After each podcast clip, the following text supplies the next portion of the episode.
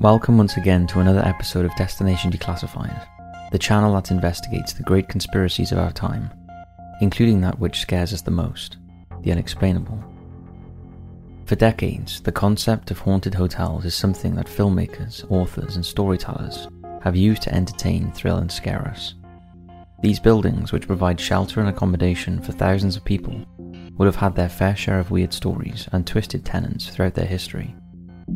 Depending on where you stay, there is usually certain doors or floors which are off limits, as well as specific rooms which have previously housed serial killers or have been the location of horrific events.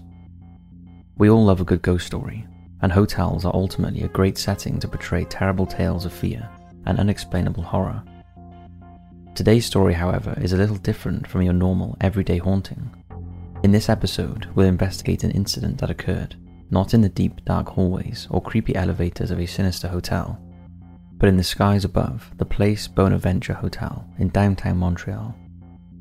Considered to be one of the greatest UFO sightings of all time, seen by numerous eyewitnesses over the course of a three hour period, this eerie event has generated debate, anxiety, and frustration ever since it was spotted in the skies above a terrified resident. So, what was the mysterious entity that hovered above the hotel that evening? Who saw it, and what events transpired over those critical hours? What explanations and subsequent theories have transpired in its wake?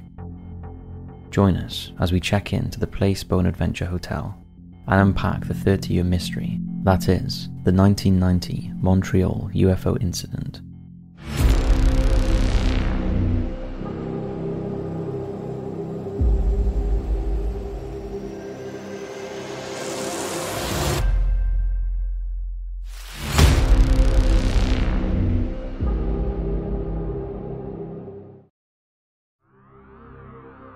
Place Bonaventure Hotel was originally constructed in 1964 and was initially designed as an exhibition hall and international trade center with general accommodation facilities. Eventually, the structure was completed in 1967 as a hotel on the Rue de la Gauchetière in downtown Montreal, the French speaking Canadian province of Quebec. The building itself spans an area of 4.9 acres and is built across 18 tracks on the Canadian National Railway all of which lead to the central station. It is, therefore, a popular living quarters for those who wish to visit the area. The city is generally considered to be a landmark for UFO sightings and paranormal activity, many of which have been observed by countless witnesses over the years. The province and outer areas continue to spark reports of unknown aerial crafts in the skies to this very day. Canada, much like the United States and United Kingdom, has a history of creating advanced technologies and producing experts in the field of astronomy, ufology, and celestial mechanics, who are able to identify and dissect numerous aerial phenomena. This particular case, however, not only stunned a city and its residents, but has baffled the most experienced scientists, emergency services, and institutes such as NASA for more than three decades. The date of the sighting occurred on the 7th of November 1990 at 7:20 p.m. A resident of the hotel was swimming in the outdoor pool, which was situated on the roof of the complex, when she suddenly noticed strange lights glowing in the sky above her. According to the unnamed female, the lights were extremely large and emitting a mixture of colours, including green, yellow, and amber shades. She would also describe the lights as being part of a collective glow that seemed to be attached to a solid aircraft that moved slowly and silently towards her. Passing by the local stock market building, it eventually maneuvered directly above the hotel, where it remained stationary and motionless, much to everyone's surprise and terror. The craft, which was difficult to gauge due to its sheer size, hung in the sky as word quickly began to spread between various people within the hotel. Given the amount of witnesses, as well as photographic evidence of the object, the incident is largely seen as one of the most plausible and important sightings, not only in Canadian history, but in all of ufology. Perhaps it is no surprise that the files concerning the case became classified and top secret within a day of the sighting. Reports began to funnel from the swimmer to the pool's lifeguard, who then informed security, who then notified the local paper, La Presse. From there, the authorities were contacted and a message was issued to the police to investigate an ongoing incident that seemingly had everyone at the Place Bonaventure Hotel spooked. Not long after the initial sighting, more than 30 staff members and guests had reached the rooftop to witness the bizarre vessel as it continued to hover above the hotel. Eventually, the Montreal urban community and Royal Canadian Mounted Police had arrived to secure the area and generate a report on what was happening at the scene. Officer Francois Lippe was the first to arrive and was immediately startled by the enormous entity that had hypnotized the residents. The threatening presence required immediate backup. Secondary units arrived and began reporting on the craft's size, behavior, as well as logging the testimonies from the witnesses who saw it first. It was also reported that on occasion, the lights would glow much brighter, blinding those on the roof and ground, thus causing general panic and fear of a pending attack. By now, the mounted police were able to ascertain the scale and size of the object, which was reported as being in the region of 500 meters in diameter. This number was enough to strike fear and confusion into the heart of Robert Masson, the chief police officer who was trying to control the scene. During the course of the ordeal, which lasted three full hours, a cargo plane, which was spotted by the local airport's radar, made its way across and over the roof of the hotel bypassing the craft on its journey. Masson and others were able to determine the coordinates of the plane and gauge its altitude as being 6,000 feet above ground. This information allowed Masson to calculate the spaceship's hovering level as being approximately 8,000 to 10,000 feet. In an interview years later, Masson stated that the menacing UFO was actually around five full football fields in size. Officer Masson would stay in contact with the local and nearby military airports in a desperate attempt to identify the craft, which continued to glow and pulsate above the hotel's roof. However, at this point, things took a strange turn when, according to airport personnel at both control points, nothing seemed to record the unidentified craft on their respective radars. Masson, who could clearly see the entity above him, would later discuss his concerns and potential theories on a Canadian TV show, which examined the incident in 2005.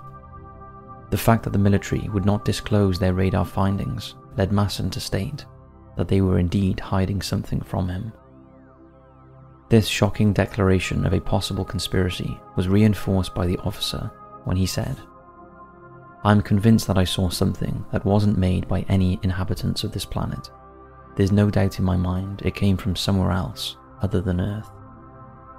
After his requests were disregarded, Masson would later find out that all files, police reports, and investigative resources relating to the incident were immediately confiscated and deemed classified within 24 hours of the sighting. As the night rolled on, news channels, reporters, and more citizens flocked to witness the spectacle, as word had clearly spread within the local community. Police officers continued to surround the hotel and ensure that any concerned residents were evacuated in the event of something more sinister or deadly occurring. Units were dispatched to disable all machinery and spotlights from a nearby construction site in order to prevent reflective beams from shining in the direction of the object and to get an even closer look at its mechanics. Perhaps the best sighting and fragment of evidence came just after 9 pm on the roof of the hotel, where La Presse journalist Marcel Laroche had recently arrived to report on the mysterious craft. Having remained dormant for over two hours, Laroche chose this moment to photograph the entity. Its publication and subsequent analysis reveals that the object was indeed solid and emitting bright lights. Laroche then descended to the ground below to speak with the witnesses on how they were processing the encounter. One horrified person stated, They are aliens. I didn't believe it before today. Do you have another explanation? Just after 10 pm, as the evening grew dark and cloudy, the thickness of the clouds began to overshadow the object before completely engulfing it from view. Some say that they could barely make out the image of the craft, but that it drifted slowly towards the Olympic Stadium. Others believe it remained above the hotel for another hour or so, but no one really knows for sure. After the event, members of the police department spoke with Free Newspaper 24 Hours to clarify the situation and minimize panic. However, when pushed to present or discuss the official report, the officers were quoted as saying that it had since been destroyed. Certain witnesses, when approached, did not return calls or wish to comment on the event either, which definitely seems strange considering the enormity of the episode. Not only were the emergency services vague in their response to the official narrative, NASA were also solicited for their opinion. No one could or would give a clear, concise description of the object in relation to their own records. In another attempt to close the lid on inquiries, it was declared in a CBC documentary report that the authorities contacted both Dorval and Mirabel airports to ensure that no aircrafts were due to perform aerial experiments at the time. It is also documented that an Army fighter plane was dispatched to perform reconnaissance and intercept any unidentified crafts.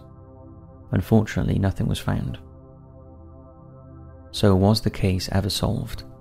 As of today, the mysterious events that took place over the skies of Montreal's most prominent hotel remain a puzzling enigma that no one is able to define. Despite numerous witnesses, police units, and institutions who saw the craft or were briefed on its description and movements, the unidentified object remains just that unidentified. There may be those who have not heard of the Place Bonaventure incident. This could be due to the passing of time, a distant memory for those who witness it, or a lack of funded investigations. However, as the files are still under lock and key, the likelihood of a cover up or a raising of all evidence from public knowledge quietly over the course of 30 years is not beyond the realms of possibility. There are a few theories which have risen in the wake of the event.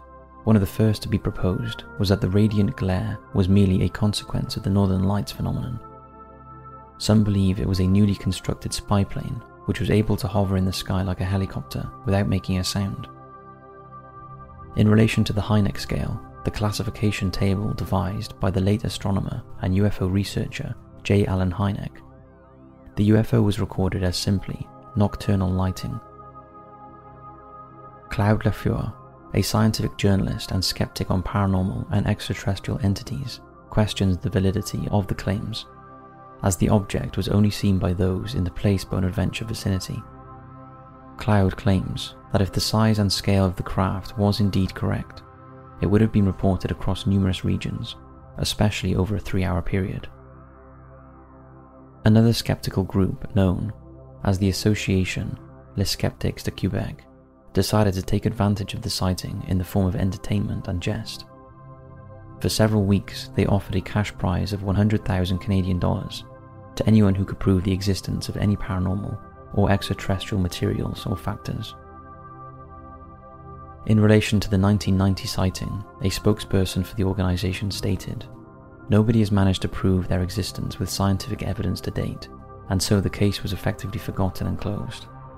However, the incident did arouse suspicion and interest in the form of Bernard Guénette, a UFO researcher and Montreal native. He, alongside former NASA scientist Dr. Richard Haines, put together a 25 page report in 1992, which detailed every aspect of the event.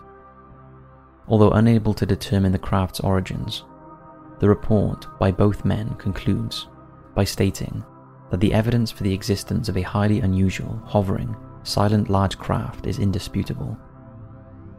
As ever, the conspiracy and UFO communities have continued to keep the event in the public eye and regularly discuss theories and explanations for its occurrence.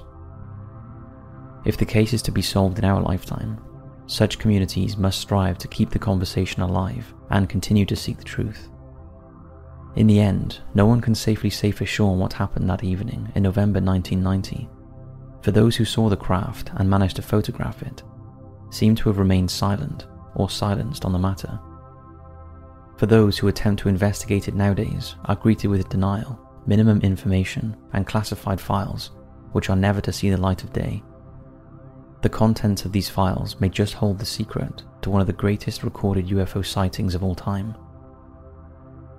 What do you think? As time has gone by, more and more sightings of UFOs have come to light.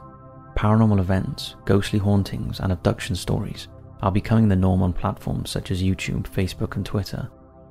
We all love a good scary story, but what if the story was real and we are the main characters? Perhaps genuine fear lies not within the realms of darkened hallways, under our beds, or behind closet doors. Perhaps we need to look above us to experience what it truly is to be terrified. As we check out of this episode of Destination Declassified, we hope you enjoyed and look forward to seeing you next time.